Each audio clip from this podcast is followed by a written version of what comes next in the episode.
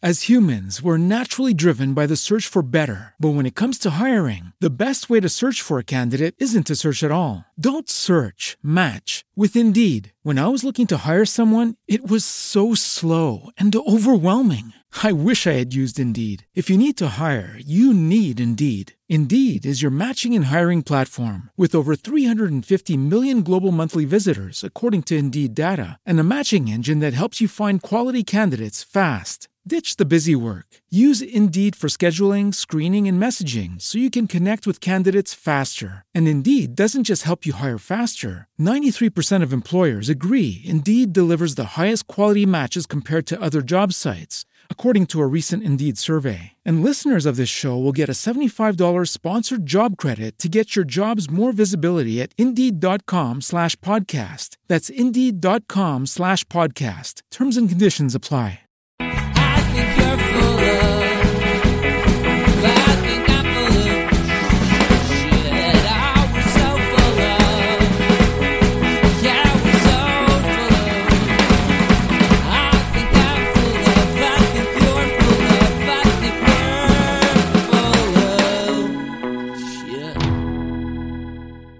Hello, everyone, and welcome to So Very Wrong About Games, a board gaming podcast about board games. I am your co-host, Mark Bigney. Very glad to see 2021, and with me, as always, is Michael Walker. How are you doing, Walker?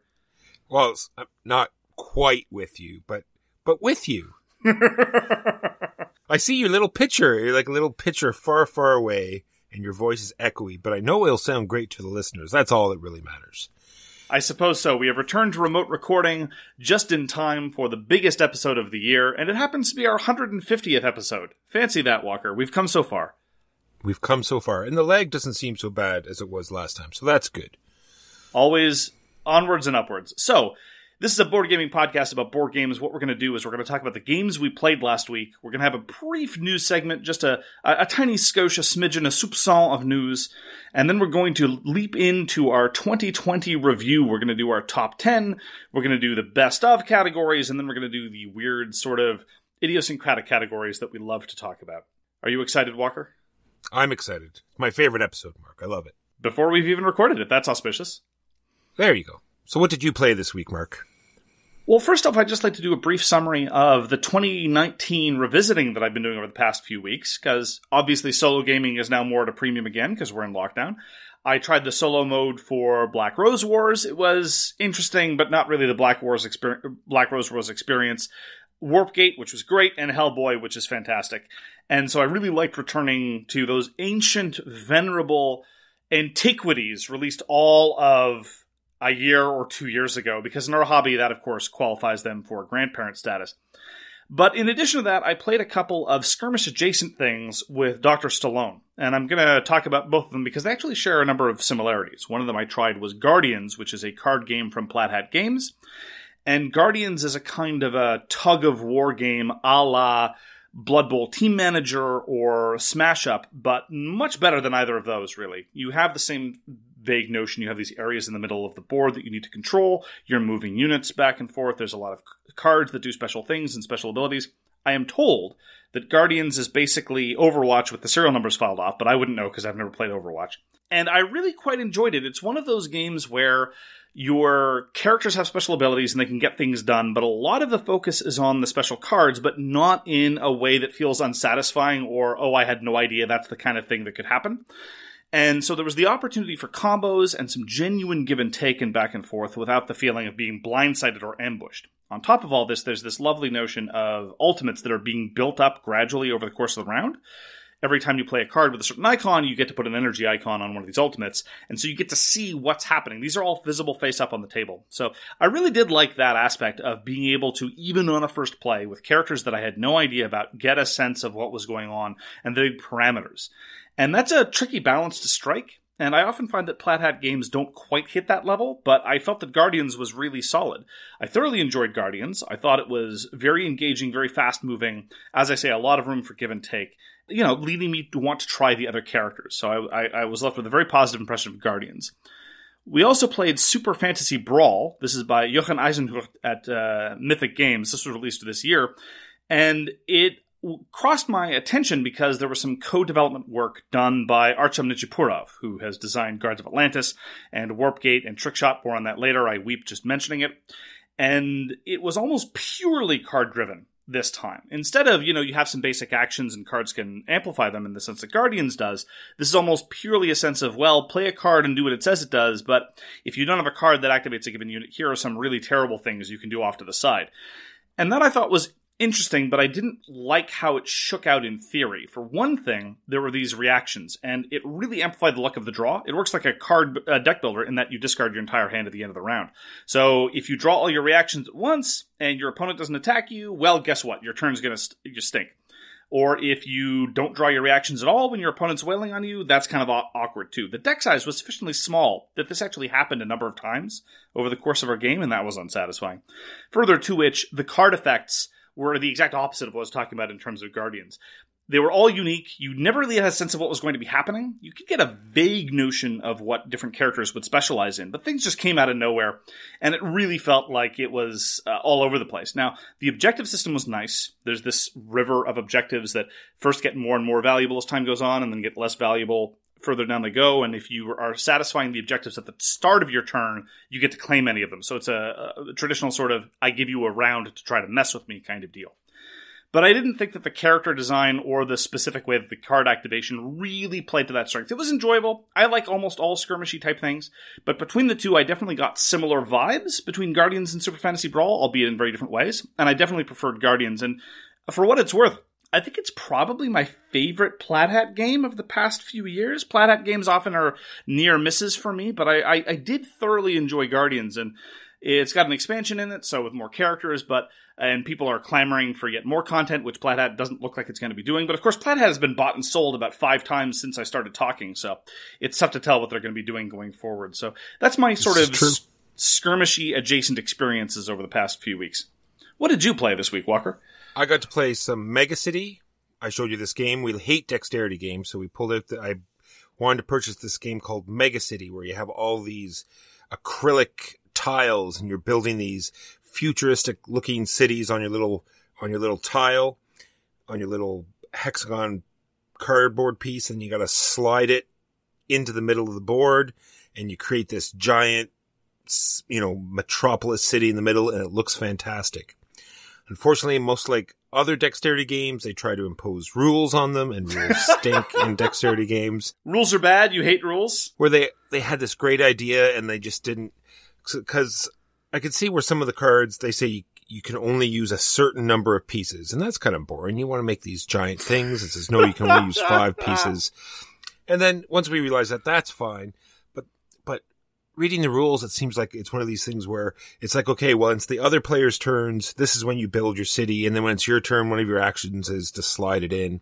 And this game proceeds very smooth like that. And it doesn't, especially if you're only playing two players. That player takes two actions and then it's your turn and then you grab some tiles and you want to build and, but you're not really supposed to when it's not your turn. And then, and then you say, okay, well, I'll just do this other action because I, I, you know, because I have to at least do two actions. Mm. And then it's their turn and you quickly try to build something and they do two quick actions and then suddenly your turn again. And then it's like, well, it just did, the timing didn't quite work out with only two players. And then the components didn't quite work out with two players because they give you enough cubes. You're supposed to be putting cubes on each of your buildings. And then the game only ends once you've built all these blueprints, but you only have enough cubes to build all the buildings. Oh, So if one player builds a few more buildings than the other player, then they don't have enough cubes and it just doesn't make much sense. And then the whole end of the game, like I said, you have to build everything and it just seems to drag on, but I'm looking forward to playing with more players. Hopefully it'll pan out a little differently. I have a question for you. That beautiful video you shot of Mega Cities Oceania, was that actually the end game state, or did you make something up? 100%. Oh wow. That was the end of the game. Okay, that was well with that, the buildings. that is legitimately cool. Don't get me wrong. The game looks fantastic. It is super fun to play. It's just, like I said, just the way the rules sort of interfere with the flow of the game. Pretty well near the end, we just, you know, said, okay, you know, it's your turn. Take your time. Do whatever you like. I'll fiddle around over here while you're doing that. And then, you know, we just went, sort of went back and forth. It's like, okay, is it my turn to do a couple actions? Okay, I'll grab some pieces. And it went back and forth like that. So, and then that being said, once you get through the basic blueprints, then you get into like the, the mega blueprints where it's just, it has to be five plus pieces. So you can just go outrageously crazy with those. Ah. So after a while, you can go crazy. I wonder, Walker, based on your hatred of rules, your disdain for range restrictions, and your general dislike of subtlety or restraint, if your ideal dexterity game is being handed a sledgehammer and then being let loose in, say, uh, some sort of masonry environment and told to destroy whatever you want. Okay, I trademark that now. That's my game. No one else can make it. That's Okay. me. No, it's just it's when it's when rules get in the way of fun, where it's like, okay, this is a great idea, and I wish there was just they mechanicked it out slightly different that it wouldn't get in the way of of having fun instead of trying to rules lawyer it all the time. I hear you. And that is Mega City, put out by Hub Games, designed by Jordan Draper and Michael Fox. Then you and I got to play Condos for Senior Citizens, designed by Luke Laurie and published by Breaking Games. That's not what No, it's wait, called. Sorry. Sorry. Dwellings of Eldervale. which is which is interesting because we also played another game by Luke Laurie and we just played it today, Whistle Mountain, and they both share the same sort of thing where you both have uh, odd or different workers and you put them out and they do different things. And both games are similar in that they employ the same dynamic or tempo of worker placement, whereby on your turn you either put out a worker or you take all your workers back. So let's get back to Dwellings of Eldervale. Do we have to? We do. I I think I'd like to give it another try. Like you said, it the combat like I feel the combat system was terrible and is almost unforgivable. but other than that, the game was slightly engaging, right? Uh figuring out how to get your workers out, uh, manipulating the board, the resources, everything else was very interesting and then it got to the combat and then that's where the game just died. I definitely agree that the combat is the apex of its awfulness, but the good parts aren't exploited properly. For example, one of the reasons why I was enthusiastic to try Dwellings of Eldervale, uh, granted this was in the context of our death march to play the hot games of 2020 to, to make sure that we, we could try to be as comprehensive as possible for our best of lists, was this idea of getting these tokens and then customizing your tableau cards because you're you have you're going to get these tableau cards you're going to have these random inputs that you can then change over the course of getting these other tokens and so you can sort of customize a tableau. And that seemed neat and even when i was explaining the rules huey responded when i explained how that works. Said ooh that sounds awesome and it just didn't materialize in any substantial way. You get a couple of cards in your tableau, maybe a small number of them can be customized. You slot in a couple of chits and you call it a day. There wasn't this dynamic notion of acquiring a card and then working to make it just the perfect kind of card for you so it could work really well, much like the kind of joy you would get from fine tuning your economy in Sidereal Confluence, right? Just getting the right combination of upgrades and looking and saying, yes, this is now humming the way I want it to. And on top of that, there was this awful combat system. And normally, when there's a, an unfortunate resolution mechanism, you might be able to ignore it, or it might just hive it off, or not focus on it. But Dwellings of Eldervale has a set of very specific building requirements, specific resources required, and very specific placement restrictions. And the resource inputs are fundamentally random, and the combat outputs dislodge workers like crazy. They might get shoved around by an opponent's power, they might get kicked to the curb, and you can be in a situation where I show up and I maximize my combat odds and somebody else doesn't and they win precisely because the resolution mechanism is, is, is relatively uh, porous and relatively parsimonious in terms of the results. And then you're in a situation where, and this is actually going to be something that I had a little bit of a problem with Whistle Mountain, but less so. Just by virtue of the tempo, everyone else has all their workers out or a substantial number of workers out, and you just lost a big fight and all your workers are gone. And there's nowhere for you to show up. If I place here, a monster comes and kills me. If I show up here, well, that's blocked by an opponent. If I show up here, well, they can just come and stomp on me for practically no cost. I just have to hope to get lucky or go somewhere that I don't really want to go and just hope that the board's going to look better later. I agree. There's lots of good stuff in Dwellings of Eldervale. I like the customization. I wish there was more of it. Some of the special powers are neat. I just really felt the combat ruined it. And as I said while playing, I don't like it in a game where the building requirements are very specific. You need two of this resource, one of this resource, one of this other resource, and the resource inputs are all fundamentally random at the end of the day. So I, I ultimately found it tedious and unfortunate and fluky. True. Like I, I love the part when you pull your workers back. That's when you trigger all these special abilities. But the fact that your workers can get sucked into all these combats that you have no control over because someone else started to fight with a monster, and then you have no workers to pull back at the end because they're all in the graveyard. And the, the arc of the game is unfortunate as well because the ga- the map starts and there's almost certainly going to be a monster on the map. So you have this small map with a monster that's going to come chase you if you place adjacent to it. And at the start of the game, you don't really have a way to kill the monster unless, of course, again, you get an incredibly fluky combat result, which banking on those is not a good idea. And then near the end of the game, killing monsters becomes trivial. True. I want to just make sure we're clear that this is after the first round. We did not let the monsters attack us in the first round. We did have the first round of peace. I don't think you were playing right. You should play the game right before Yeah, I know, I know. I just wanted to make sure don't it was understand. clear before the Yes. messages came in. Absolutely. Yeah, there were a number of clever things about Dwellings of Eldervale that just didn't manifest, and the tedious elements just kept coming back, and so I, I felt it was a seriously wasted opportunity in a lot of ways. And then we played Bonfire, which I don't think as was as much of a waste uh, to me anyway. I really like this is a new the new Stefan Feld, really large Euro game. The theme is laughable, but the actual playing of the game I thought was very interesting and fun. You're like uh, getting these goals, and when you succeed in the goals, it'll let you get these bonuses, which will like slowly churn your engine that much faster. And you're trying to you know line up it's got this huge end game scoring, which I'm sure I'm not sure if it manifested or you could figure out why you weren't supposed to know who was winning the game, but there must be a reason why. But anyway, all the scoring comes off your own little personal player board, and I, I didn't mind it at all. I thought it was really fun, and I'm glad that I own a copy. I want to play Bonfire some more. I enjoyed it. I thought it was neat. I, I've commented before that I'm in favor of Euro games that work on this fundamentally goal based mechanism. Acquire this thing that says get the specific combination of resources or the specific combination of location things or some other weird combination of things and cash that in to get points. It offers a sense of focus. It can make a point uh, a game that would otherwise feel like point salad not be point salad. And so naturally, this being a Stefan Feld game, it, it, it helped blunt that sensation. Uh, I think the theme is worse than laughable. I think the theme actually impedes one's ability to understand what's going on.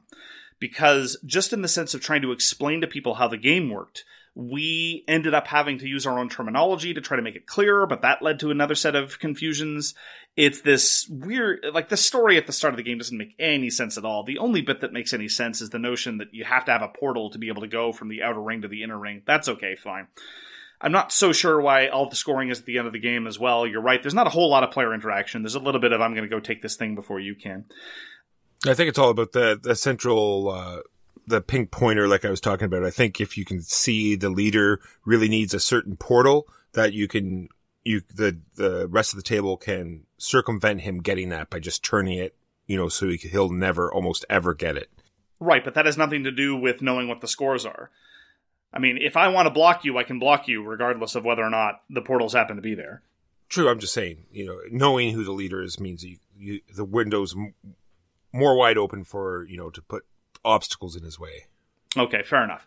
Uh, their way. Their way, yes. So, I yeah, I agree with you. Uh, one of the things that I had against Bonfire, though, honestly, was I was getting serious Voyages of Marco Polo vibes, albeit in a thematically clumsy, kind of awkward scarcity way, because Voyages of Marco Polo is fundamentally about traveling and satisfying demands. Similarly, a lot of what you're doing in Bonfire, there's a lot more going on in Bonfire. Absolutely. I just wonder if it gets you the, the same payoff, because fundamentally what you're going to get a lot of your points at Bonfire is traveling to go get those demands and then satisfying those demands. This is a bit of an oversimplification, but at the end of the day, I, I, I, I felt that I prefer to play Voyages of Marco Polo. The one thing that I really liked about Bonfire, though, and is really not evident on your first play, especially if you're accustomed to other Euro games, is your actions in Bonfire are driven by these action chits.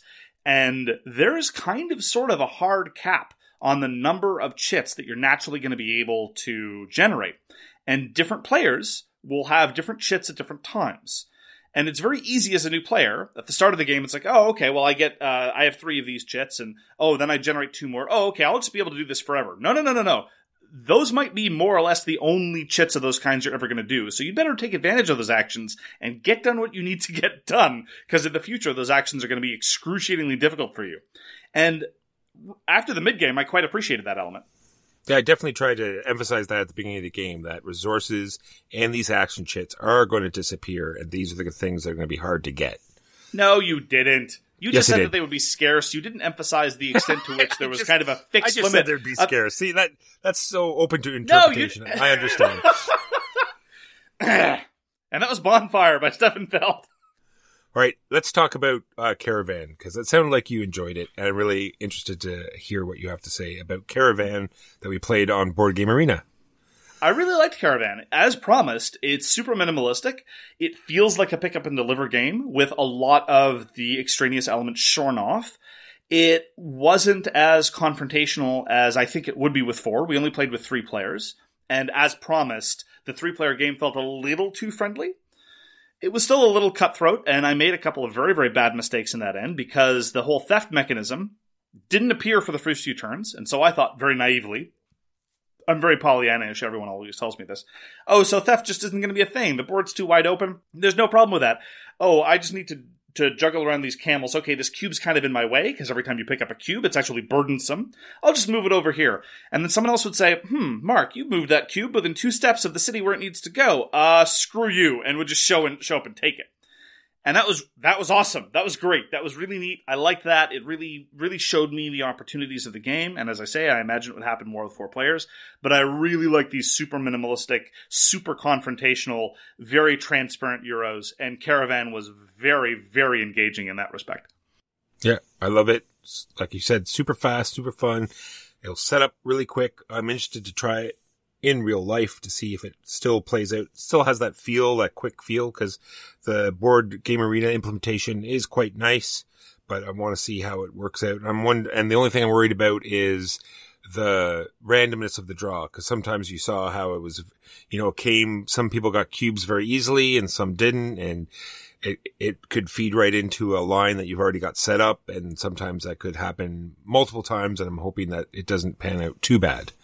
Well, this is one of those times where I think the digital implementation really does a service because when you know what the composition of available cubes is, and the cubes come out randomly, and as you say, they might just happen to show up on a pre existing line that somebody has, on a space that somebody's camped on, or what have you. When you know what the composition of the cubes is, you can try to make a bet as to what's going to show up. Midway through the game of Caravan, I looked down and said, ah, a lot of the pink cubes haven't shown up yet. Most of the other uh, cubes are gone, but there's still a lot of pink. I'll just camp on the pink space and camp on a couple of cube spawning areas that are empty and hope that a pink comes up. And sure enough, one did. If the composition of the bag were opaque, that would exacerbate that luck element. Because I, I agree with you entirely. It was a gamble, but it was an informed gamble. In the physical version, it would probably be an uninformed gamble, and that would probably feel arbitrary and unsatisfying. And the other thing that worked out differently was when the board reset, when the new cubes came out. Cause I've been playing it, uh, you know, uh, turn a day or a turn, you know, every four few hours where it really felt as though this is my turn, time to take a turn. I'm just going to do what I need to do, regardless of whatever, whatever else happens. But when we were playing it, uh, immediately it's like, okay, well, if I take this cube, the board's going to reset and a bunch of new cubes are going to go out and I might not be able to utilize those cubes right away. And there was a trade off of whether, okay, I'm just going to waste a turn and let somebody else, uh, reset the board. Absolutely. Resetting the board on at the start of your turn can be very advantageous because you get first crack at all that new stuff. Resetting it uh, the board at the end of your turn, very, very risky, and you might be better off just skipping the action. And that was Caravan. Designed by Joe Huber and published by Rio Grande. Nice.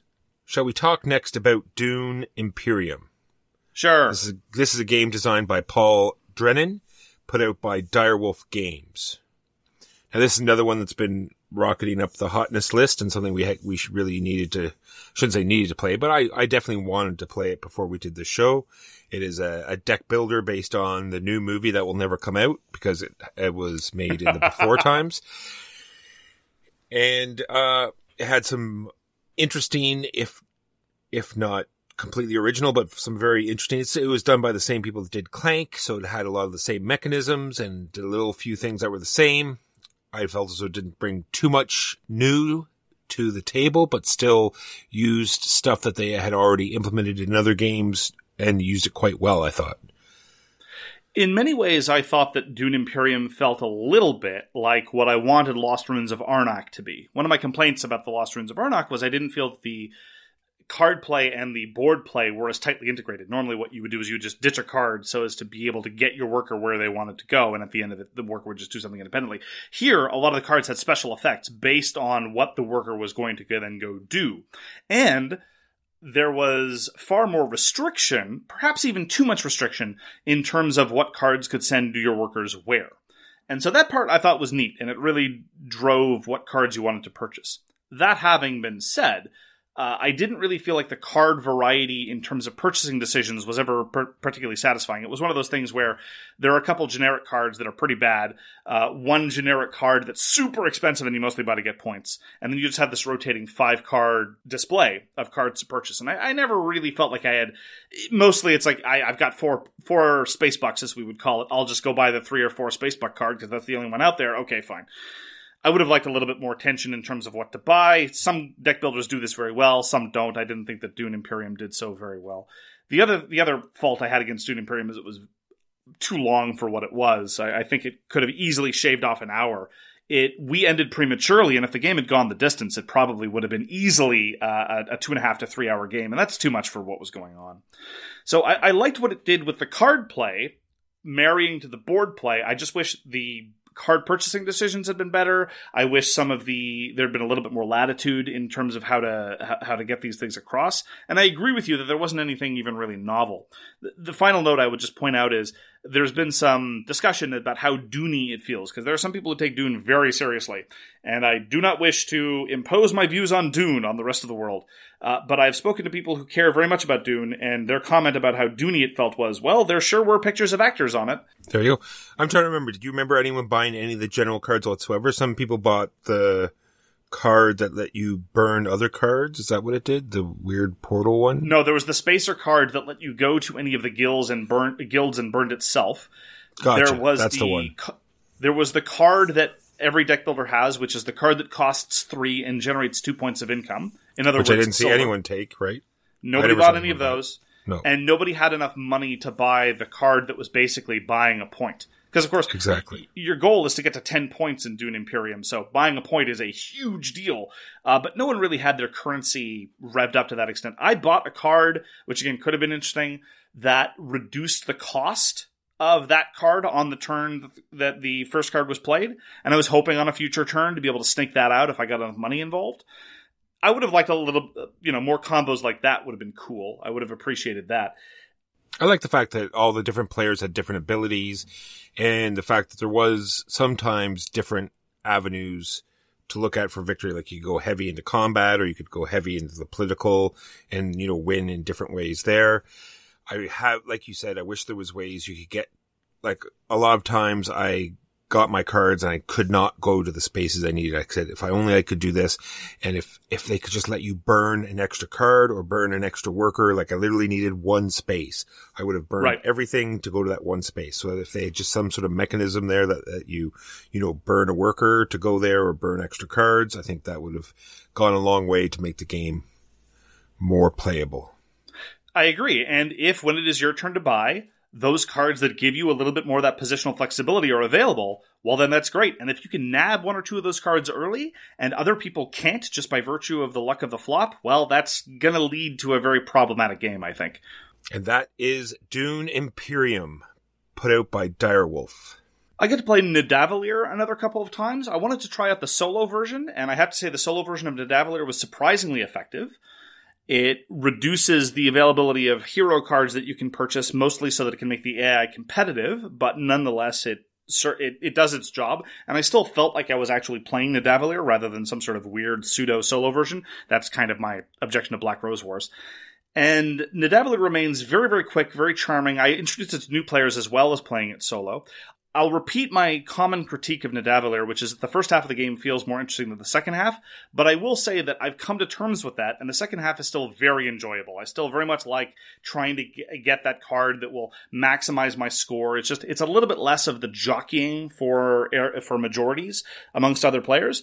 But that having been said, given how quick and cheerful it is, and I really like the art, I like the setting, I enjoy the coin building mechanism where you you can take an opportunity cost to increase the value of your coins, which will let you buy better things later, and which also reduces the prevalence of ties in the second half of the game, which is satisfying because the, the tiebreaker is fine, but it's it's a little it's a little kludgy and not as satisfying as just being to win outright because you have the better coins.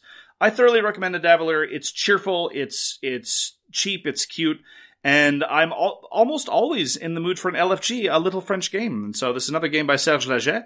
He really knows what he's doing, and blind bidding isn't my favorite form of auction, but I think that Nidavellir does it really, really, really well. Nidavellir uh, remains consistently engaging and charming, and I recommend it. All right. And today we played Whistle Mountain. We already spoke of it quickly, briefly earlier. Fortunately, I was sort of pulled out of the game at the beginning due to technical difficulties that I was trying to fix. But I think overall, I'm really looking forward to playing this game again. You're getting special abilities that help your actions. You're putting down the scaffolding to make place for these buildings, which everyone can use, but gives you a bunch of victory points. You're trying to get your workers higher up on the tower to get victory points. I don't want to make it sound like I'm overly excited about this game, but it, I do think it deserves, uh, one more play just to see how it goes. I played again. It was fine. Whistle Mountain feels very, very much like a Bezier Games game. It has the same kind of graphic design, a lot of the same conceits, a lot of this same kind of tiling feel. Uh, one of the things that I objected to it was when building buildings, and there are a lot of different cool buildings, you're not really incentivized to build particular kinds of buildings to benefit your economy because you're not going to get a, a chance to activate them first. There's nothing about them that makes it feel like you're building. You know, of course, the, the pinnacle of this is Caylus, where you build buildings that you specifically know you want other people to activate because you're going to get some benefit and or you're going to get income every time they go visit it. Here in Whistle Mountain, uh, I was completely checked out on most of the uh, buildings' abilities. I would just look at how many points it got, and I was just building the, the, the highest value ones. No, I was just saying, like you said, there's a lot of games when I was going through our, for our upcoming list that unfortunately a lot of the games fell into, I think what you're about to say, sort of like a, a rhythm where one, you know, you do an act, you know, you, you see how you get victory points. So it's your turn. You do the action that lets you do this. And then you do the other action where you get the resources to finish that off. And then you do your last action to get resources to get, re- get you ready to do the exact same thing next turn. Yeah. I will say, though, in its defense, that Whistle Mountain, unlike both Nidavellir and Dwellings of Eldervale, it opens up in a kind of satisfying way. In the early game, it's very hard to get anything done, but in a, in a reasonably satisfying way. You're scrabbling for resources, and then as the game goes on, more and more scaffolds get built, and that opens up the ability to build machines, and then when you build the machines, you get to use machines to go do more interesting things. That having been said, there's not a whole heck of a lot of player interaction. You're mostly just going to your own thing and doing the rhythm. Put out some build, uh, put out the worker to get the resources, put out the worker to get the buildings, pull the workers back, build the buildings, score lots of points, repeat, repeat, repeat, repeat, repeat. That and there's a number of just lazy design elements that really tell me that the game doesn't have a, a finely tuned sensibility. Like, for example, in the action card deck, which is just one more thing on top of anything else, one of the cards is discard this card to draw two more cards. I'm like, come on, guys. That's a gimme. That's an indication you're not thinking about this very seriously. Yeah. I, played that card just for that reason. It's like, hey, let me see if I can put this card out and see if Mark sees oh yeah, no. this. Obvi- Yeah, obviously, you just- play it as soon as you get it. I mean, I'm Yeah. not criticizing your play of the card. No, no, no. I mean, I mean, I just sort of silently slid it out onto the the discard pile just to and, and you know rub my hands together and said, "Okay, here comes the train wreck." It was. Uh, I was just gonna say, lastly, it's uh, it's great.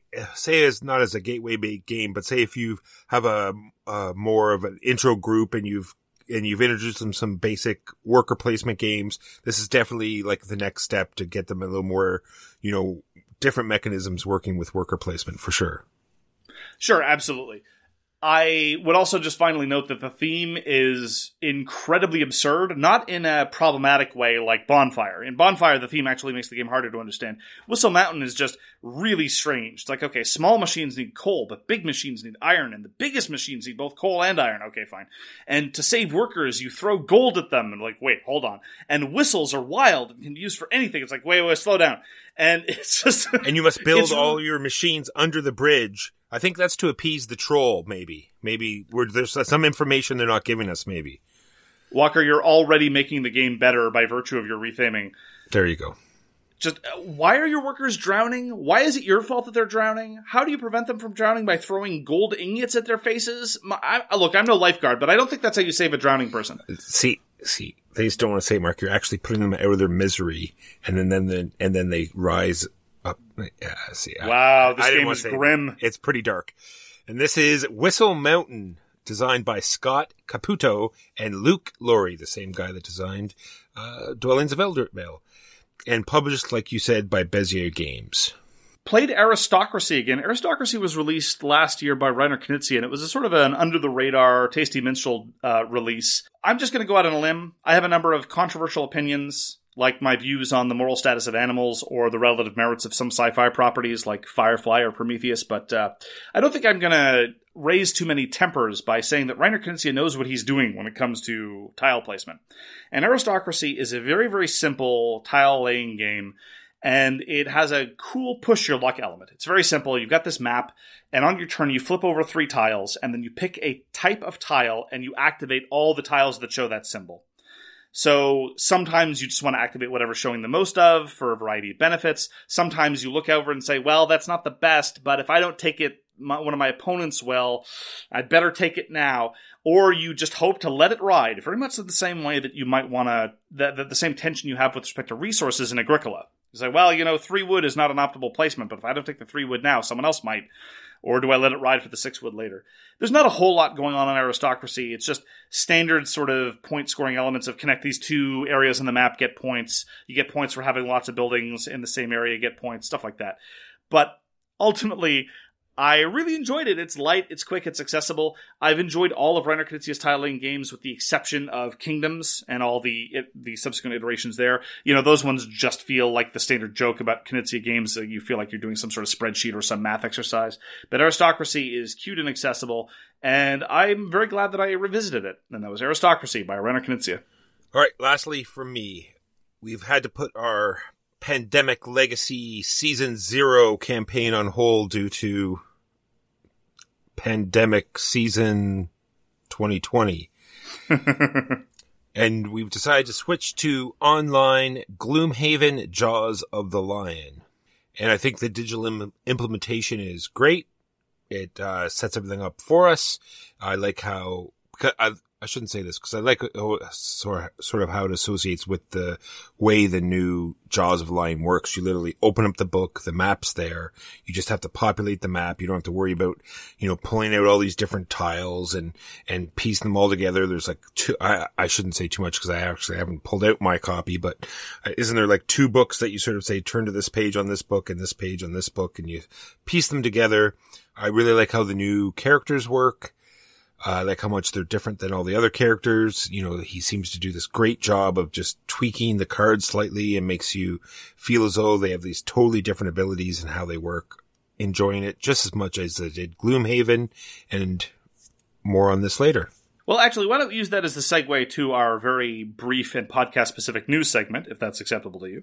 So this is a multiple of five episode where we talk about the Patreon. So we uh, have suspended our pandemic campaign as mentioned, and so now our bi-weekly show, The Cure Files, is going to be replaced by the Hobo Chronicles, where we talk about our ongoing Jaws of the Lion campaign.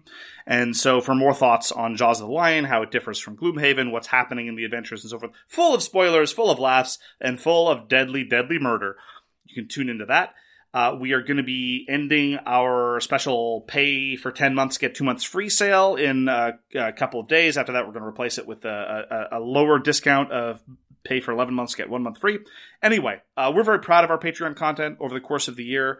Uh, please feel free to check it out if you're so inclined. And if not, that's fine too. We're not here to try to pressure you into giving us any money. We are just happy that you're willing to share some time with us. Yeah, and we also did something new this year for our top 10. We used this uh, website called Pub Meeple, and we both put in our top 20 and used the Pub Meeple to figure out what our top 10 is going to be.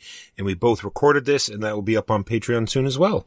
And this is actually a good opportunity to segue into our year in review for 2020. And I'd just like to mention, just as a, a, a minor preface note, the Gloomhaven problem. Because Walker and I, as well as many, many other people, are sufficient fans of Gloomhaven, and specifically of that card based puzzle combat system that offers so many deli- delightful tactical dilemmas and strategic trade offs, that pretty much any year there's going to be a Gloomhaven product. It's going to be in solid contention for, if not game of the year, definitely very high up on the top 10. And uh, for now, anyway, after considering the matter, we've just decided to simplify our lives and declare that Jaws of the Lion is an expansion. So. I think that's legitimate. If it can be played with all of the other Gloomhaven stuff or interact with them normally, then I think then I think it's a legitimate uh, you know thing to say that it can be considered an expansion. It's not compatible with all of the material, but anyway, it's the kludge we've decided on for now. So we will talk about it later, but not in the context of our top 10. So here's what we're going to do. We're going to talk about our personal top 10 of 2020, and then on top of that, Super bonus. you deserve 11 games from each of us. We're going to talk about our game of the year. So we'll stop with a, we'll start with our personal top 10s and then our game of the year. Walker, what was your 10th best game of 2020? Mark, this is a game that came out of nowhere. I saw it. I didn't think much of it. It came from Pandasaurus Games.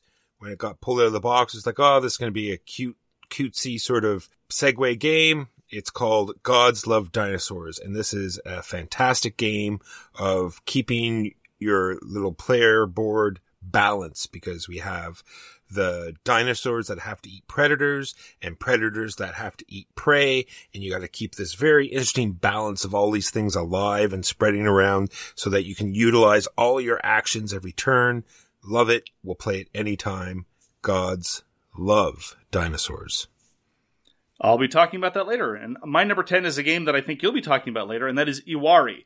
Iwari is kind of complicated for me because Iwari is a brilliant area majority game by Michael Schacht that I've been playing for a very, very long time. And Iwari is, although a very excellent area majority game that I will happily play any time, it is also the worst instantiation for my tastes of this system. I prefer both Han and Web of Power, which were two of the versions that were released previously. I have less ex- experience with the, the version called China. And so there were some usability issues, and I'm not a huge fan of a lot of the new modules and some of the other maps.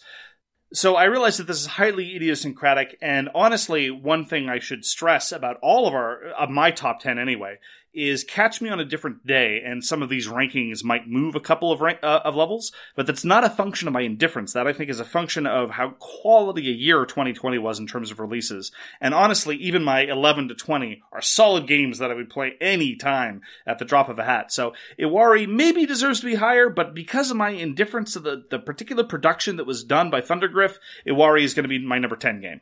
Coming in at number nine is My City by Reiner Knizia. It's sort of a leg. You can play it normally, but we play it legacy style. I'm just going to talk about it under the legacy part. Never mind the the normal game you can play. I think this is a fantastic uh, way to spend. You know, uh, I don't know how many games, 15 games, 18 games, whatever it was. It leads you through this great polyomino you know, strategy of different ways to put them out, different ways to start the game, different ways they score, and I'll play it again anytime. My City by Reiner Knizia. My City is also my number nine uh, for my personal top 10. I will add only that as a mark of its quality, despite the fact that it's a very simple game, very straightforward, you got these constant little revisions that upended the formula. You couldn't play the same way every time. And I was willing to play this three times back to back, day after day after day, to complete the campaign because I was sufficiently engaged. There are not many games I can say that about. My City, easily my number nine of the year. My number eight, Imperial Spells and Steam. So this is a game by Level 99 Games where you're putting out trains and making these deliveries and you have special abilities on top of special abilities. You're building your little engine Haha, see what they did there with the engine building train. Yeah, thing? I saw. I, w- I wish I didn't, but I saw. Okay, I saw. So I you're do you're creating this uh, cool little tableau where, as you move your little pawn along your cars, each car gets more and more powerful as you build all these abilities, and you're filling up the map with trains and collecting these victory points as they slowly dwindle off the board and trying to steal them before the other players do. Imperial Spells and Steam came in at number eight. Imperial is just shy of my top 10. I'll be talking about it a little bit more later. My number 8 is Eclipse, Second Dawn from the Galaxy. I will just reiterate what we said during our full review of the game a few months ago. Eclipse is brilliant when it's not being stupid and painful. And it is those moments of brilliance that really manage to elevate the entire game, despite the fact that it doesn't do anything to solve a lot of the fundamental multiplayer conflict game problems of A fights B and C wins, of there's still too much turtling, even though they've reduced that in the second edition. The second edition is a glorious, overproduced, beautiful, over expensive production. But Eclipse does a great job of taking a lot of those epic feeling 4X experiences and condensing it down into a two and a half to three hour experience in a beautiful package. And the ship customization is absolutely peerless. If it weren't for the ship customization, I would not play Eclipse. But because it's there and because it's so good, I will happily play Eclipse and put put up with its manifest failings. That is my number eight, Eclipse Second Dawn for the Galaxy. Eclipse will be coming up later on my list, so I'll talk about it then. This just brings into gauge how I made this list and the fact that I love this pub meeple thing because it brings these two games up and you see them come up, come up in the screen and, and you figure out, well, why am I going to pick one over the other? Right. You know, is it, you know, is it great at different player counts? Is it, it you know, is it good with certain groups or, you know, what, it just, you know, brings out why I just hate making these lists. And I just said right from the beginning, it's like hmm. if I had the ideal people to play with, the right number, I was in the right mindset, and I had to choose which of these two games were going to go out on the table, then this is what it'd be. And, and the other thing is like, how do you put like a My City up against Eclipse, right? Where My City is such a quick little game. And it's like, if, if, if I've, if I was going to have a gaming night and it was just My City or a game of Eclipse, then I'm going to pick Eclipse every time because I'd, I'd feel unfulfilled if we just played one game in my city and then called it a night. You know what I'm saying? It's just such a weird trade off. But anyway, this being said, coming in at number seven, Beyond the Sun.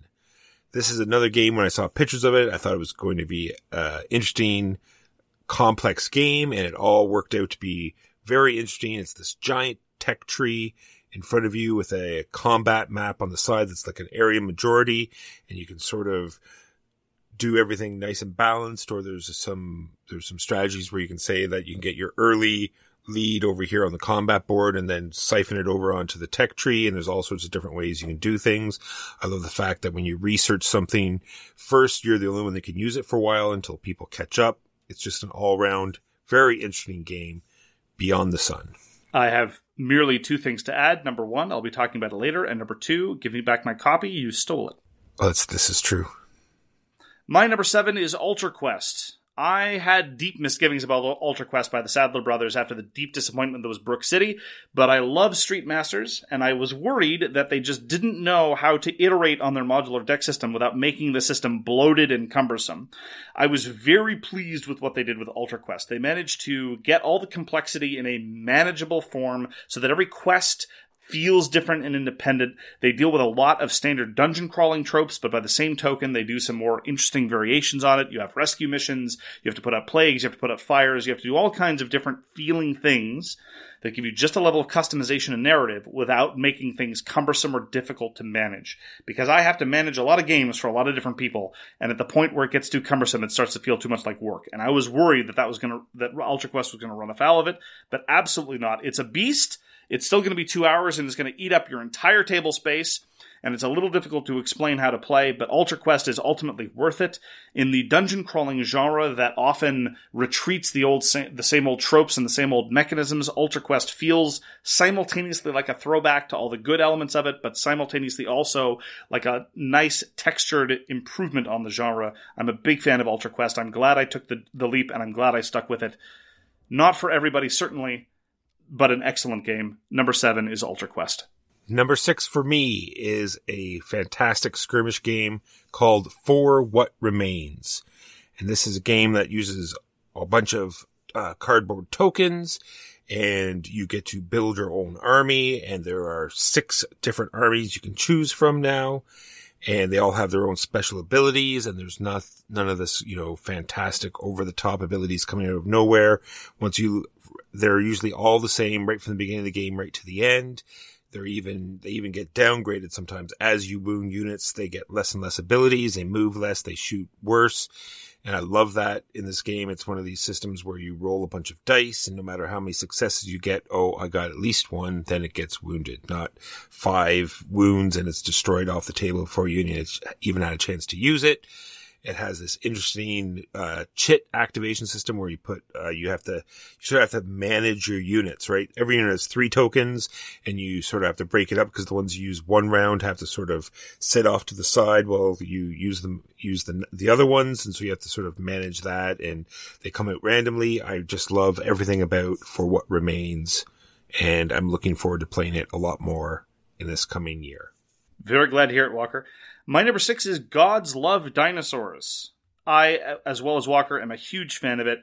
There's something about deeply accessible Euros that have subtle little trade offs where you suddenly realize in turn six that you messed everything up in turn two that I find very, very appealing. And one thing that Walker didn't mention, because another thing that I love about Euros is tempo management. Knowing that A has to come before B, but after C, and then worrying about how everyone else is going to start triggering these events. Because every animal activates on a different timetable, and that influences how you draft tiles. And that tension is so lovely and so marvelous, and it brings the player interaction to it, because far too many Euro games where you draw tiles to build onto your own map don't have enough substantive interaction for my tastes, even though I love tile laying games. But Gods Love Dinosaur thread, threads that needle and manages to make a profound statement about giant death lizards and theology all at the same time. Number six, Gods Love Dinosaurs. Number five for me is Praga Caput Regni. This is another very heavy Euro. It's got these very interesting physical dials that you manipulate and they actually stop you from doing things that you're not supposed to do and trigger things that happen that you might forget. So I love that about the game. It's very visual. It's got these giant bandstands where you're moving cubes up and down. It has a huge decision space, different avenues to, to look at, different tracks to go up, tiles to put on the board, uh, huge combos that trigger off each other almost to the point that you're going to forget you know, half the stuff you're supposed to do. So it is a little off that way, but, uh, I'm looking forward to playing a lot more of this game and seeing what else. Cause just after just a few plays, this is what it has presented. I'm looking forward to see what other things we can pull out of it for sure. Praga Caput Regni. Just shy of my top 10, definitely in my top 20. Number five for me is Versailles 1919. I was very much looking forward to this and it very much delivered because I love the thematic elements of the great powers coming together at the end of World War One and ruining the rest of the world because they don't know what they're doing. And it's all about making these terrible, terrible trade-offs of your imperial ambitions completely ignoring the will or self-determination of vast swaths of people and not caring about it. So very much like Meltwater or Ladies and Gentlemen, it's a game about simulating being a complete jerk and I very much appreciate that element. It's a negotiation game. I would have liked it even more if there was a little bit more opportunity for deal making. There's still lots of opportunities for deal making, but it's not constant back and forth and constant negotiation. Very often you're able to do things by yourself or just set things up by the area majority element to take care of what you need done, which is okay. It's also a touch overlong, but I really like the way issues are resolved and then unresolved, case depending. It's a fabulous representation of the period. You'll laugh, you'll cry, you'll lose 15 pounds, you'll learn about history, and you'll enact the Sykes-Picot Agreement, even though that was a terrible idea. So I, I very much think that Versailles 1919 is one of those great accessible GMT games that has a number of Euro elements and a number of historical, vaguely simulationist elements designed by the venerable and famous wargame designer Mark Herman in collaboration with Geoff Engelstein, famous Eurogame designer. It is a fabulous design. I'm a big fan. Versailles 1919. Coming at number four, I have Undaunted North Africa. This is by the same designer that put out what for what remains. And this is just a solid system and I can't wait to see what else they do with this. This is a system where you're your uh, deck building. You're drawing four cards at the beginning of your turn, and one has to be spent for initiative. And you want to play all of these cards, but you want to win initiative because if you don't win initiative, then your opponent goes, and the wounds he, they cause could make you lose those cards that you have left in your hand, so you won't get to play them. It's such an interesting game, and the fact that they didn't go heavy into line of sight or movement or any of that stuff. They made it nice, minimalistic. Flow is real. The, the choices, not only where to move your troops or how to move the troops, it's, it's uh, which cards to discard, which cards to buy, how to cycle your deck. Everything is there. I love Undaunted and North Africa came out this year. Give it a try. Undaunted North Africa is also my number four for 2020. David Thompson, I'm just going to call it, is the designer of the year as far as I'm concerned. He came out with three excellent designs in 2020 alone, and this was also the year where I discovered his absolutely genius earlier release, Pavlov's House, which for my money is probably the best solo war game that I've ever played, definitely among the top tier. And Undaunted North Africa is a further refinement of that excellent system that we saw in Undaunted Normandy. That initiative system gets me every time, the tense decisions all the time. I'm not a huge fan of some of the scenarios, and I'm not a huge fan of the change of scale, but the introduction of vehicles is very interesting and simultaneously very accessible. We're supposed to expect from next year in Osprey Games Undaunted Reinforcements, which is going to introduce vehicles to Normandy and introduce new elements to North Africa and offer multiplayer versions as well as a solo option. I cannot wait similarly for more things in the Undaunted system. David Thompson co-designed this with Trevor Benjamin, and David Thompson also co-designed For What Remains with other designers. But honestly, for me, David Thompson is absolutely a designer to watch. Huge fan. And number four for me is also Undaunted North Africa. Coming in at number three, Eclipse Second Dawn for the Galaxy. Now, this literally limped onto my list at like the back 20s. I thought, well, I should put a big 4X game on here. And then slowly as these, as it matched up against these other games, I just thought, which would I rather play? It just kept beating these other games out. I just love these huge rolling sort of 4X, you know, like either explore out in a totally different direction than other people or go right in after them and be in their face and, and get in their way. Like you said, this ship designing where if I, you have all the different schematics in front of you, it's like I make this engine better. So every ship that has that blueprint now on the board moves faster and you create these cool weapons and these interesting combos and you can totally, I shouldn't say turn on a dime, but you can just like look over and say, okay, well, he's suddenly got this shield that I have to do something about. It's like, okay, well, I'm going to have to get this weapon that will, I'll, you know, start putting it on all my ships. And now, you know, he's in trouble. I've made these glass cannons and I've got to make sure I keep on that side of the galaxy because if I go against these other people, it's, it's very interesting. Eclipse, and I love how they did this. This new edition is fantastic. And, you know, they've done away with they've made it so more, so much more streamlined and fun to play as opposed to being tedious to play. My number three is For What Remains. Uh, and honestly, as I said before, catch me on a different day and some of these rankings will change. And this is absolutely true of For What Remains and Undaunted. I've commented before that in many ways their strengths are mirror opposites of each other. What I love about For What Remains is its unique activation system, its brilliant solo system, and the fact that it's wide open and you can army build. Whereas what I love about Undaunted is how it is tight and constrained and focused, and that initiative system gets me each and every time and does interesting thing about deck building. And so I would happily put Undaunted at three at a different a day or For What Remains at four, but absolutely fabulous two player games, both, both by David Thompson in conjunction with other people. For What Remains is a marvelous, marvelous product put up by DVG. And if you are at all into skirmish gaming, as I very, very much am, For What Remains gets my highest possible recommendation. And that is my number three, For What Remains. Coming in at number two, Project Elite. There's no two ways about it. We both love Space Hulk. We both love Aliens. This is just sort of a merger, or if not, just more of the same, except now it's in real time. It's sort of like a tower defense. These aliens are creeping towards your base. You're frantically rolling dice. You're getting interesting weapons. You're, you're zooming around the board. You're being the hero. You're you're just doing it all. There's a ton of new characters. Uh, Artipia Games put this game out years ago and it was almost impossible to get. Then CMON Games did a Kickstarter, so now it's more accessible. They did a fantastic job. I will play this anytime, any night. Project Elite, love this game. Just shy my shy of my top ten. I just find it a little too repetitive, and uh, the real time element, honestly, is a crutch for the fact that what's going on isn't actually all that interesting. I'll actually have more to say about that specific element later. No diss on Project Elite. It's just you know, real time dice rolling is fun. Absolutely, one hundred percent. I'll do it. But you have more enthusiasm for the game than I do, which is fine. My number two is a game you haven't played. It's called Horizon Wars Zero Dark. This is a tabletop skirmish miniatures rule set done by Robey Jenkins, who also did Horizon Wars, which I'm also a fan of. And again, uh, comparing these three excellent skirmishy systems, Undaunted for What Remains and Horizon Wars Zero Dark, I had a tough time making the call.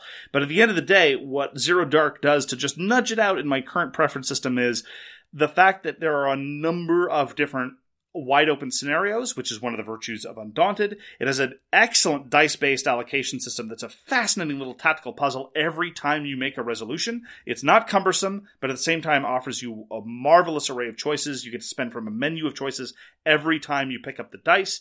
And it is solo co op or competitive. It is the miniatures gaming rule set for these troubled times. The AI system is brilliant and very easy to manage, and nonetheless offers genuine threat and surprises. It's being very well supported by the designer. There's already been one supplement rulebook out already called Operation Nemesis, not to be confused with Nemesis. Nemesis is not a good game. Operation Nemesis for Horizon War Zero Dark is most excellent. And honestly, I think Robey Jenkins, very much like David Thompson, is a designer to watch. He's going to be coming out with very interesting stuff in the new year, from what I understand. And if you're all interested in miniatures wargaming, if you have any miniatures at all, you have enough miniatures to run Horizon War Zero Dark. I would encourage you go check it out if that sounds like the kind of thing you'd be interested in. It is a marvelous system, and I've had a ton of fun with it this year, being stuck alone, having to find some way to get my tabletop wargaming fix. My number two is Horizon Wars Zero Dark. Walker, what is your personal number one game of the year? My personal number one game of 2020 is a game that will stay in my collection. It is Iwari Deluxe Edition. It is a game that's full of choices, full of fantastic art, full of uh, very uh, simplistic mechanisms, super easy to set up, plays easy, super easy to teach, huge decision space, everything about it. We have area majority here. We have longest route over here. We have comboing totems here. Tons of stuff, tons of maps, new new content that we haven't even looked at yet. Solo mode. Love Iwari Deluxe Edition. If you haven't tried it yet, try it. It's a fantastic game. My personal number one is Beyond the Sun. It was my favorite Euro game of the year.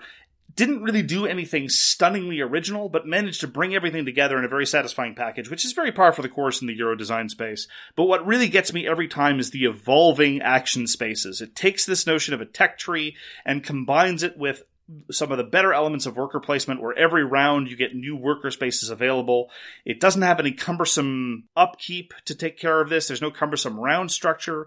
There's no overly cumbersome system of managing resources. You just get to the straight tense trade-offs of managing scarcity without having to deal with 17 different kinds of resources in an upkeep phase and a, and a, and a, and a cumbersome income phase. On top of that, you have to balance your tech needs and your placement with the side military board where you get to engage in direct area control with your opponents.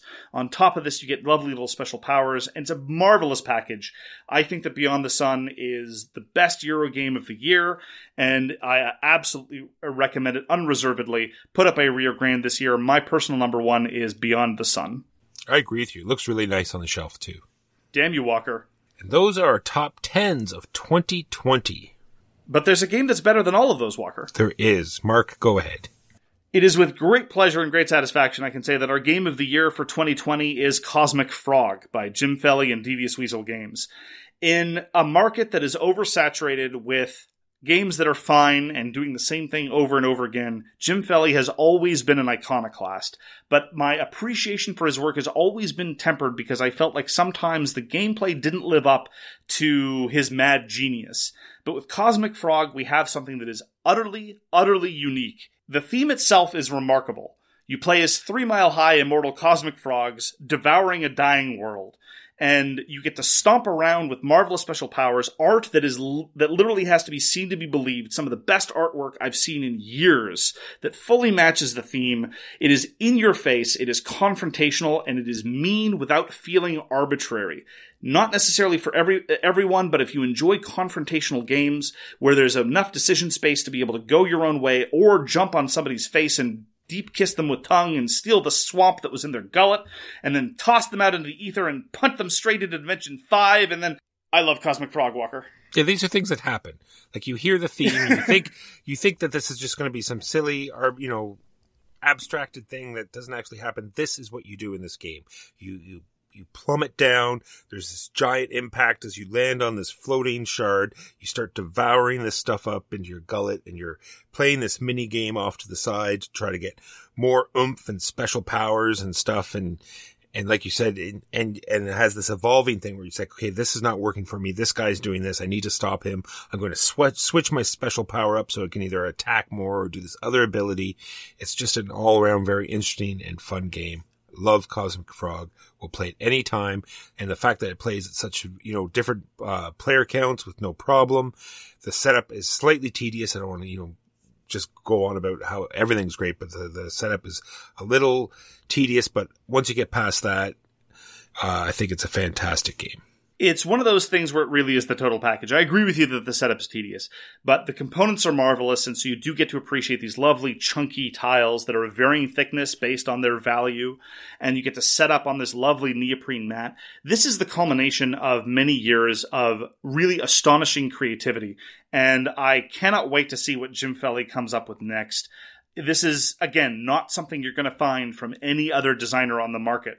We might enjoy Stefan Feld games. We might even enjoy games like Reiner Knizia Tile Layers, and I might think they're among the best in the business. But at the end of the day, nothing is quite like Cosmic Frog. And it's not just its uniqueness, its uniqueness is actually coupled with tense, compelling, engaging, wild, amusing, unexpected gameplay. I cannot recommend Cosmic Frog enough if you are willing to deal with slightly confrontational games where you're rolling dice to punch people in the face.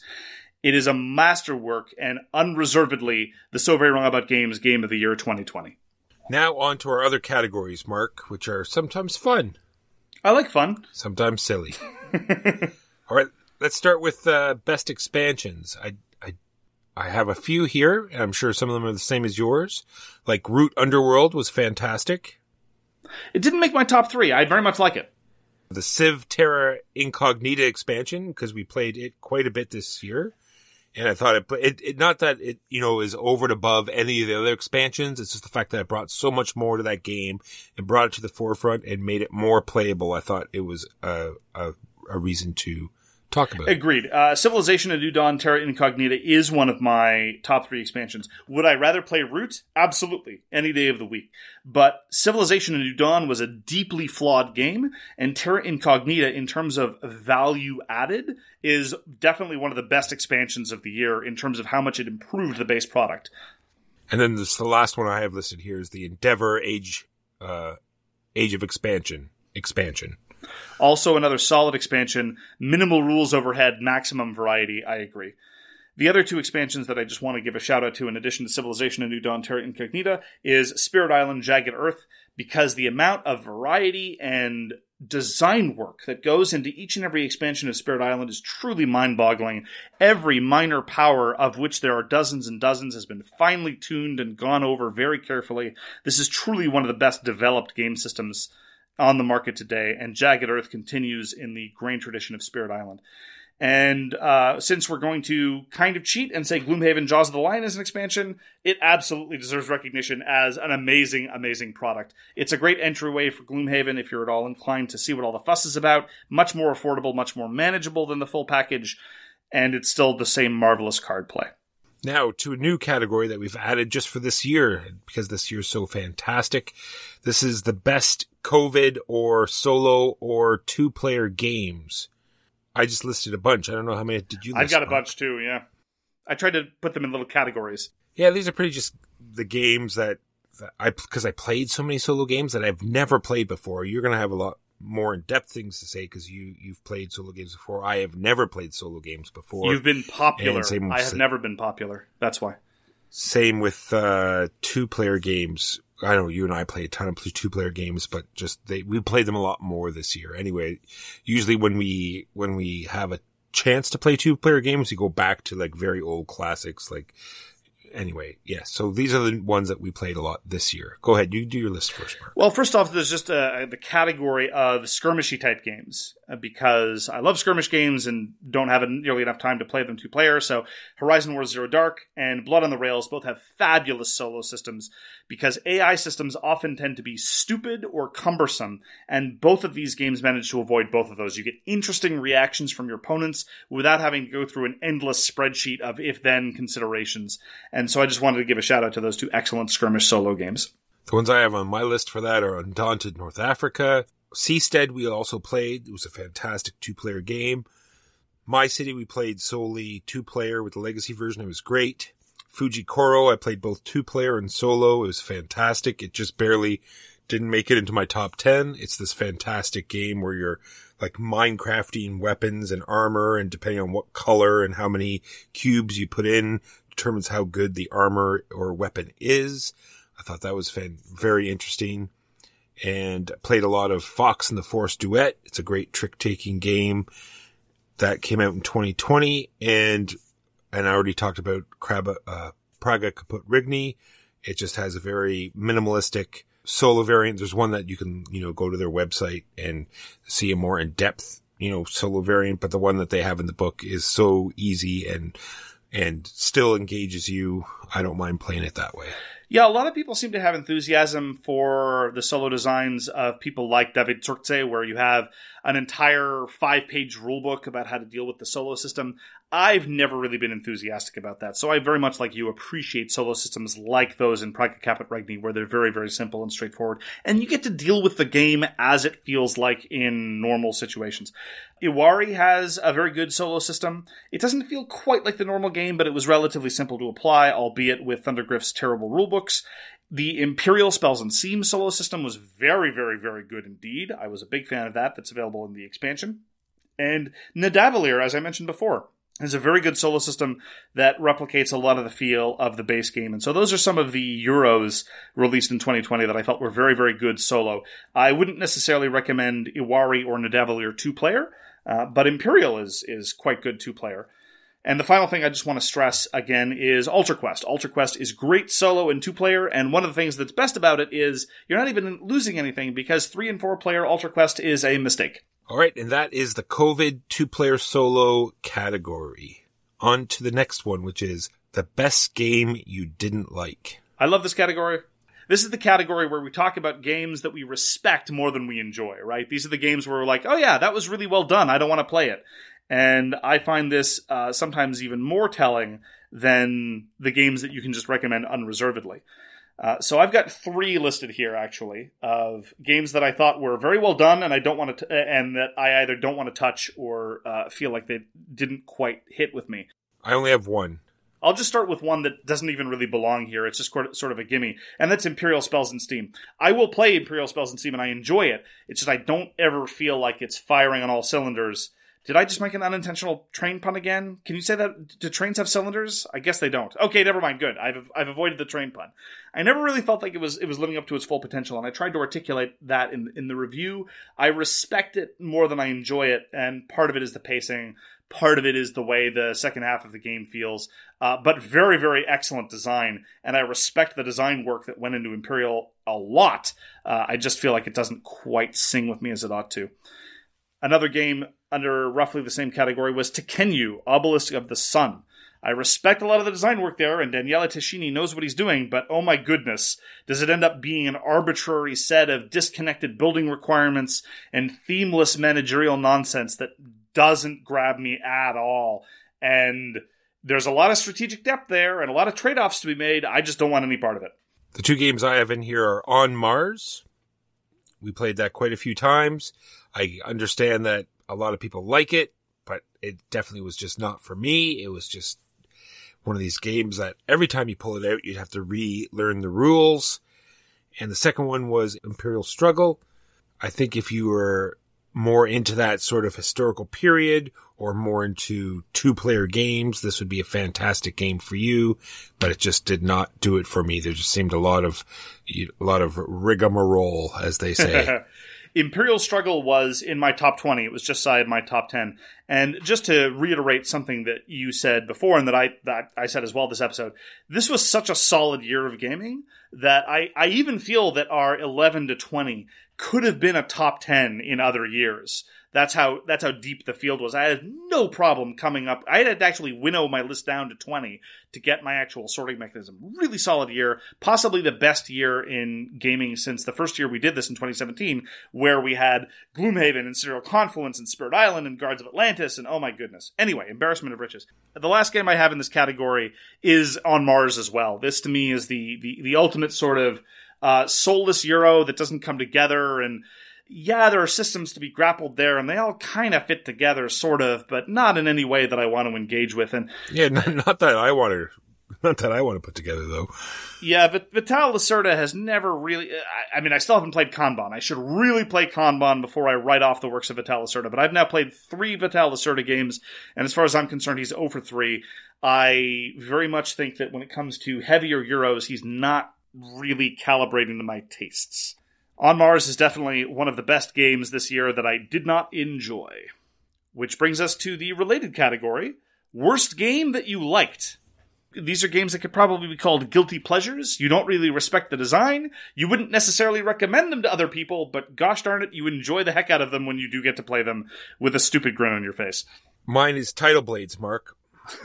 Terrible game, but the theme is so good that I love it. I don't care that, you know, the being denied all the dice and having to just uh, recycle them over and over again. I just love how the whole layout's done, how the production is so high, how it makes me feel that I'm in the game. I've got this guy's back. I'm going through these trials. I'm making him the hero that he wants to be. Tidal Blades.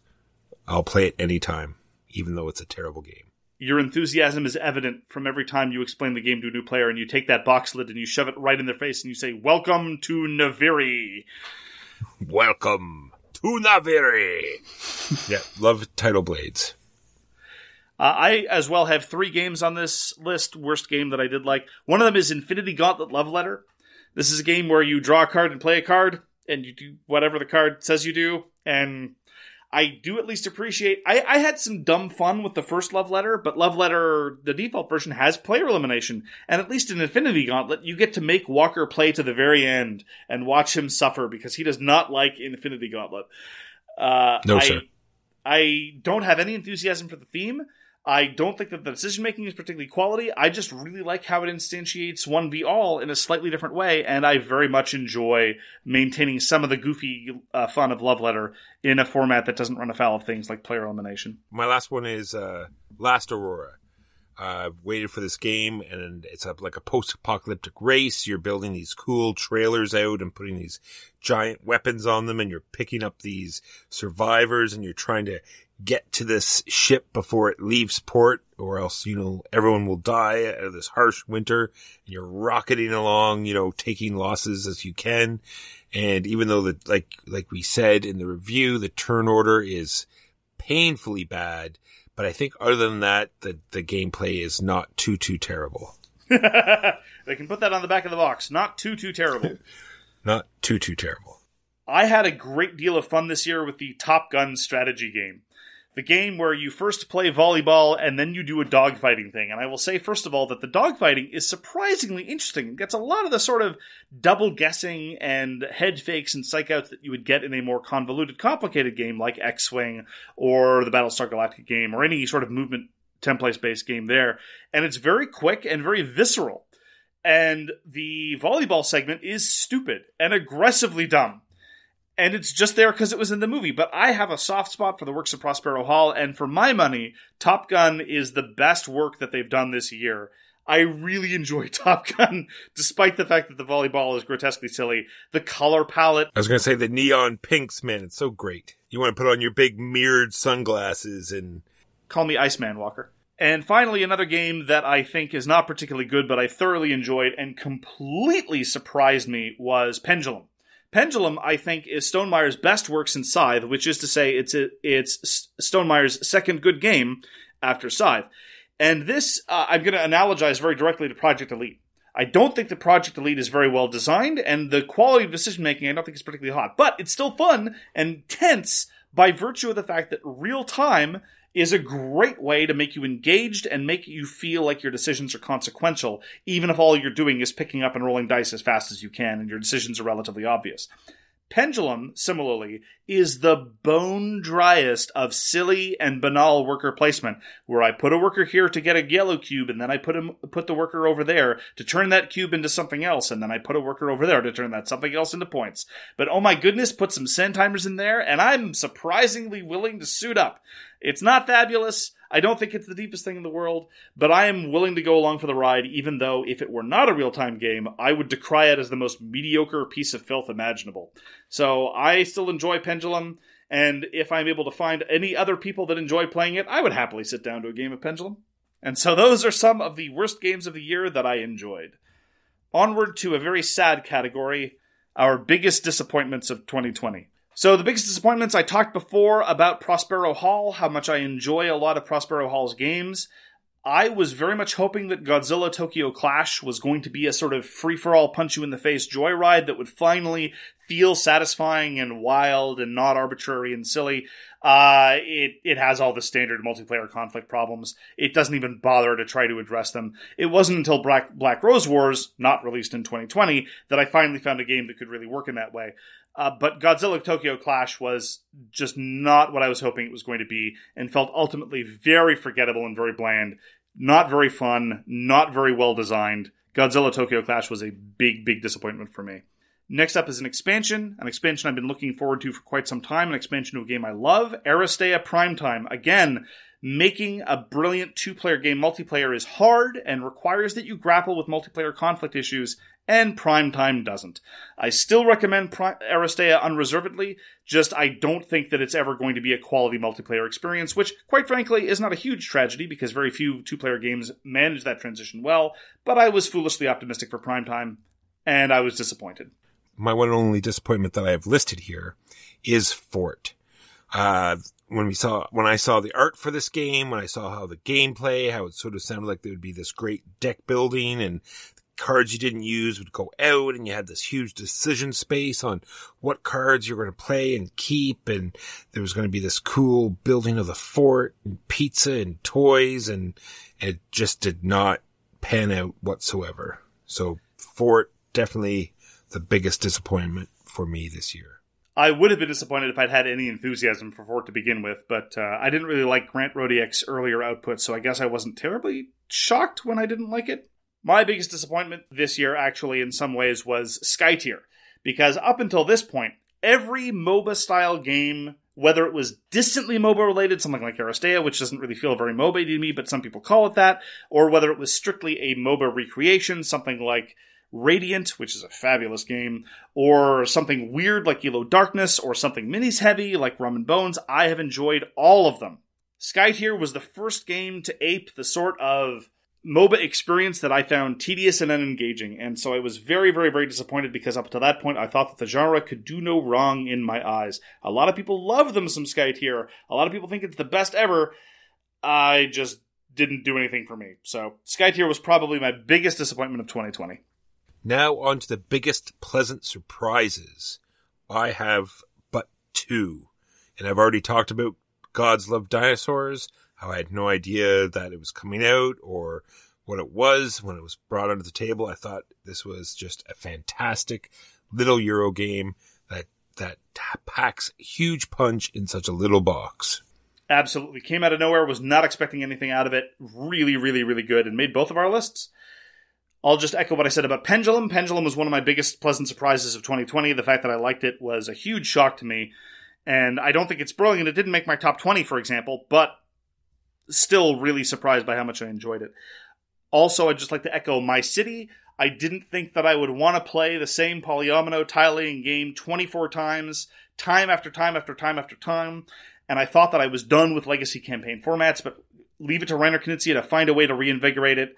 I was completely floored and unprepared for how much I enjoyed my city, especially the campaign elements. And perhaps my biggest pleasant surprise was, again, just shy of my top 10, Castles of Tuscany. I've gotten very jaded about the output of Stefan Feld. I didn't really like Castles of Burgundy, but it was fine.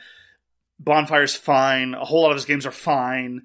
Point salad, over chromed, unnecessarily convoluted system mastery, nonsense. Oh, let's graft on a set collection element for no damn reason.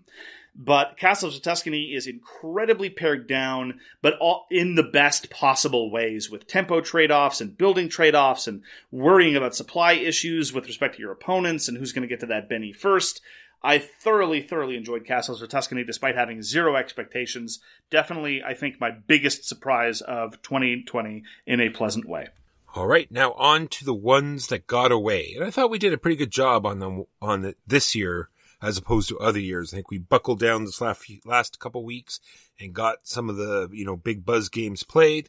There are one or two on my list that I wish I had, but other than that, I thought we did a pretty good job, Mark. I agree, Walker. So what what missed your attention this year? Well, I have some that I just want to play just because they look cute and amazing, and two here that I really wish I had played. Aliens, Another Glorious Day. I wish we could have got in before this second lockdown. And In Search for Planet X has been getting a huge lot of buzz. I wish we had played that. Rising 5 uh, didn't go over too well with people, but I really like that sort of, uh, I was going to say Minecraft, but it's, uh, what was that old Deduct- game? deduction. deduction, you know, figuring out what's what, sort of incognito style. Search for Planet X, I want, I definitely want to give a try to. There are a number of things that I would have liked to have been able to try. Probably Hallertau, the latest Uwe Rosenberg worker placement game. Doesn't look like necessarily it's going to be able to top A Feast for Odin, but I'm always interested to try his output. Sumatra by Reiner Knizia, as I've said, the man knows how to do tile placement. This is more of a set collection thing, though. Uh, it seems very, very light, but a lot of his very light games are really very solid, and I think Reiner Knizia is in very much a renaissance over the past couple of years, so I would like to try that. Ether Fields by Awaken Realms. Most of their out- output, I think, is trash, but you have to keep your eye open because sometimes it's surprising. And we very much enjoyed Tainted Grail, and so maybe Ether Fields would have hit the same note. Tough to tell.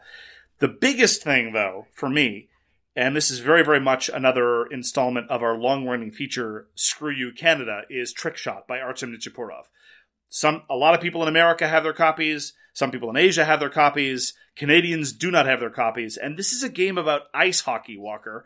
This is a game about ice hockey. This is an insult that we do not have our copy of Trickshot yet. It's a really, really excellent two player game. We've played earlier versions, but we don't have the final production version. I want my copy of Trickshot, Walker. Agreed. The cute games that I want to play, Honey Buzz, Calico, and like you said earlier, I haven't had a chance to try Horizon Wars Zero Dark. I definitely want to give that a roll.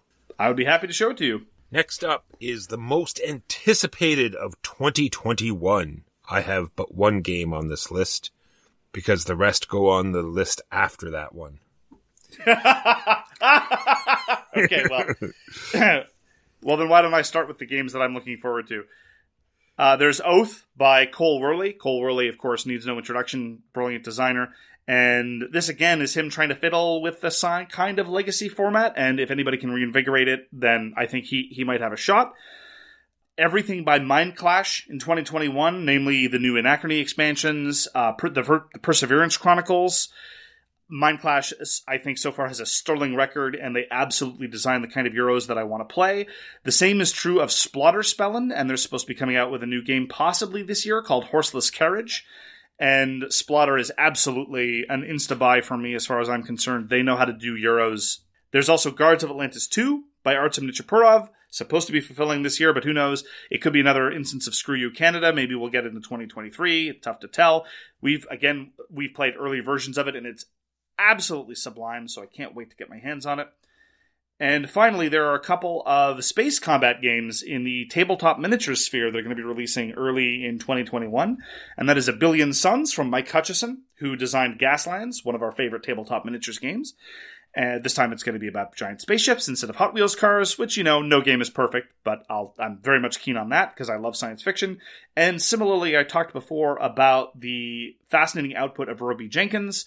Well, he's going to be designing a game called Horizon Wars Infinite Dark, which is him taking his brilliant D12 dice combat system from Zero Dark and kind of porting it to a spaceship combat game. And I cannot wait to play that. I've seen some early production work, and it is definitely shaping up to be something interesting. And so those are some of the things that I'm looking forward to in 2021. The one game I'm looking forward to in 2021 is Frostpunk. It looks fantastic. The fact that it's got this huge arcing story and hopefully it'll play great solo or with more players and this whole sort of constant, under constant stress, I think will be much better with a group of players. Didn't much like the video game by myself, but I think if a bunch of people around the table all working together to overcome, you know, these hardships, I think it's going to be a very interesting game. Looking forward to trying Frostpunk. I don't want to be a downer walker, but uh, what do you think the over under is on Frostpunk actually releasing in 2021? In 2025, very good. Very good. Okay. 2025 is a good year. I don't I don't think you heard my question, but that's fine. Onward to the next category, and it, it it sucks to end on a downer, but I think it's appropriate. The game you want to be so so good, but you know won't be. What do you got for us, Walker? Freedom 5, Mark. I'm sure it's on your list as well. Maybe it's not. I don't know. Only because I Sen- forgot about it. Only gotcha. We love Sentinels: The Multiverse, and it's a fantastic card game. They're coming out with a board game, and I want it to be so good. The miniatures look amazing. The concept looks good, and I just hope that it all plays out. I'm worried that it's going to be way longer than it needs to be, and that it will cycle over and over again. What I mean is that there won't be a, a good enough build up to the end. Hmm. There's a lot of reasons to be optimistic. Stephen Gibson's attached, and he's one of the best artists in the industry as far as I'm concerned. The Sadler brothers are attached, and they do wonderful co op games. But the company doesn't have the best track record, and it's by Richard Launius, who did Defenders of the Realm, and it's kind of sort of a Defenders of the Realm elaboration. And Defenders of the Realm was kind of bad, so yeah, I'm with you. What else you got? I have Titan. It's this huge plastic strip mine of a planet and you're building down, you're creating these modules and you're sending out these drones and it looks fantastic. You're setting up this pipe network that like slots right into this giant board and it looks like it's it looks fantastic. All these different expansions because it's this huge Kickstarter. So it looks like it's going to be fantastic and it's going to be awful. I know it. Can't wait. And lastly for me is a game called Wonderland's War. It's by the same people that did Tidal Blades, Druid City. It it has these fantastic poker chips. It's sort of like this bag building based on Alice in Wonderland. It's got this interesting drafting where you're going around the Mad Hatter's table and and you're picking up these abilities and cards and chips and then you're fighting these battles on the outside. And I'm really hoping that it all comes together and and creates this interesting game. And uh, we can only hope. So I've got two entrants here on this category that I actually put in this same category last year. Uh, so these are holdovers from 2019, and those are the two game, the two of the games from my favorite designer in the world, Erica Bouyouris. Despite the fact that I've never played any of her games, that is because she's designing the Steven Universe Beats-a-Palooza card battling game, which again some people already have, but screw you, Canada. And uh, I have no faith that it's going to be good, but I love Steven Universe so much with the fiery passion of a burning sun. And she's also designing Scott Pilgrim Miniatures the World, the Scott Pilgrim Miniatures game, which I have also no reason to think will be good. And I've had no reason to think they would have been good in 2020, but they didn't get released in 2020, so there you go. The I, would also point out that the third game that I talked about last year as wanting to be good and no one was Aliens: Another Glorious Day in the Corps, which just snuck in for 2020, and sure enough was was pretty solidly mediocre, but worth playing. The final note that I'll add on games you want to be so so good but no won't be is PAX Renaissance Second Edition, and and this is a bit of a again a strange category because I know it's going to be good. I've been playing PAX Renaissance Second Edition with some of the new cards for a long time now. Uh, but the actual changes they've introduced in terms of the graphic design and in terms of the color choices and the components for, for second edition, it's one of those cases where they've assiduously not listened to the very consistent feedback from the user base. And I'm not going to be the, the kind of person that says you should always accept all criticism and all input from all your fans. Absolutely not. You should ex- exercise some editorial control. But the card design strikes me as a step backward. The color choices strike me as a, as a step backward. All the component choices seem at best a sideways step rather than upgrade. So I think this is going to be a tremendous missed opportunity. But what the hey, I'll remain optimistic and I will reserve final judgment until I get the final product. So that's PAX Renaissance Second Edition. Wonderful game. Probably won't get the graphic overhaul that it deserves. And that is our 2020 extravaganza spectacular show. Goodbye, 2020. We hardly knew ye. So check out our streaming. We're doing all sorts of, we're doing all our games online now and we're streaming almost every other day. So check out the schedule on our guild. Best movie of the year, Mark. Hamilton. Weathering with You. Thank you very much for joining us for So Very Wrong About Games. If you'd like to get in touch with us, you can reach Walker via his email, justrolledadice at gmail.com. You can reach me, Mark Bigney, on Twitter at The Games You Like. For more public discussion, you can find the So Very Wrong About Games Facebook page, or you can check out our Board Game Geek Guild, which is guild number 3236, and you can find us on Patreon. We read everything you send us, and we'll get back to you if we can. Thanks again for tuning in. We hope to see you again soon, and Happy New Year. Peace! You've been listening to So Very Wrong About Games, produced by Michael Walker and edited by Mark Bigney. Special thanks goes to What Does It Eat for generously allowing us to use their most excellent song, FOS, as our theme. You can find them at whatdoesiteat.com. You can reach us by email at soverywrongaboutgames at gmail.com or on Twitter at SoWrongGames. Thanks very much, see you next time, and always, try to be right, but remember you are so very wrong. Get ahead of postage rate increases this year with Stamps.com. It's like your own personal post office. Sign up with promo code PROGRAM for a four week trial plus free postage and a free digital scale. No long term commitments or contracts. That's Stamps.com code PROGRAM. As humans, we're naturally driven by the search for better. But when it comes to hiring, the best way to search for a candidate isn't to search at all. Don't search, match with Indeed. When I was looking to hire someone, it was so slow and overwhelming. I wish I had used Indeed. If you need to hire, you need Indeed. Indeed is your matching and hiring platform with over 350 million global monthly visitors, according to Indeed data, and a matching engine that helps you find quality candidates fast. Ditch the busy work. Use Indeed for scheduling, screening, and messaging so you can connect with candidates faster. And Indeed doesn't just help you hire faster. 93% of employers agree Indeed delivers the highest quality matches compared to other job sites, according to a recent Indeed survey. And listeners of this show will get a $75 sponsored job credit to get your jobs more visibility at Indeed.com slash podcast. That's Indeed.com slash podcast. Terms and conditions apply.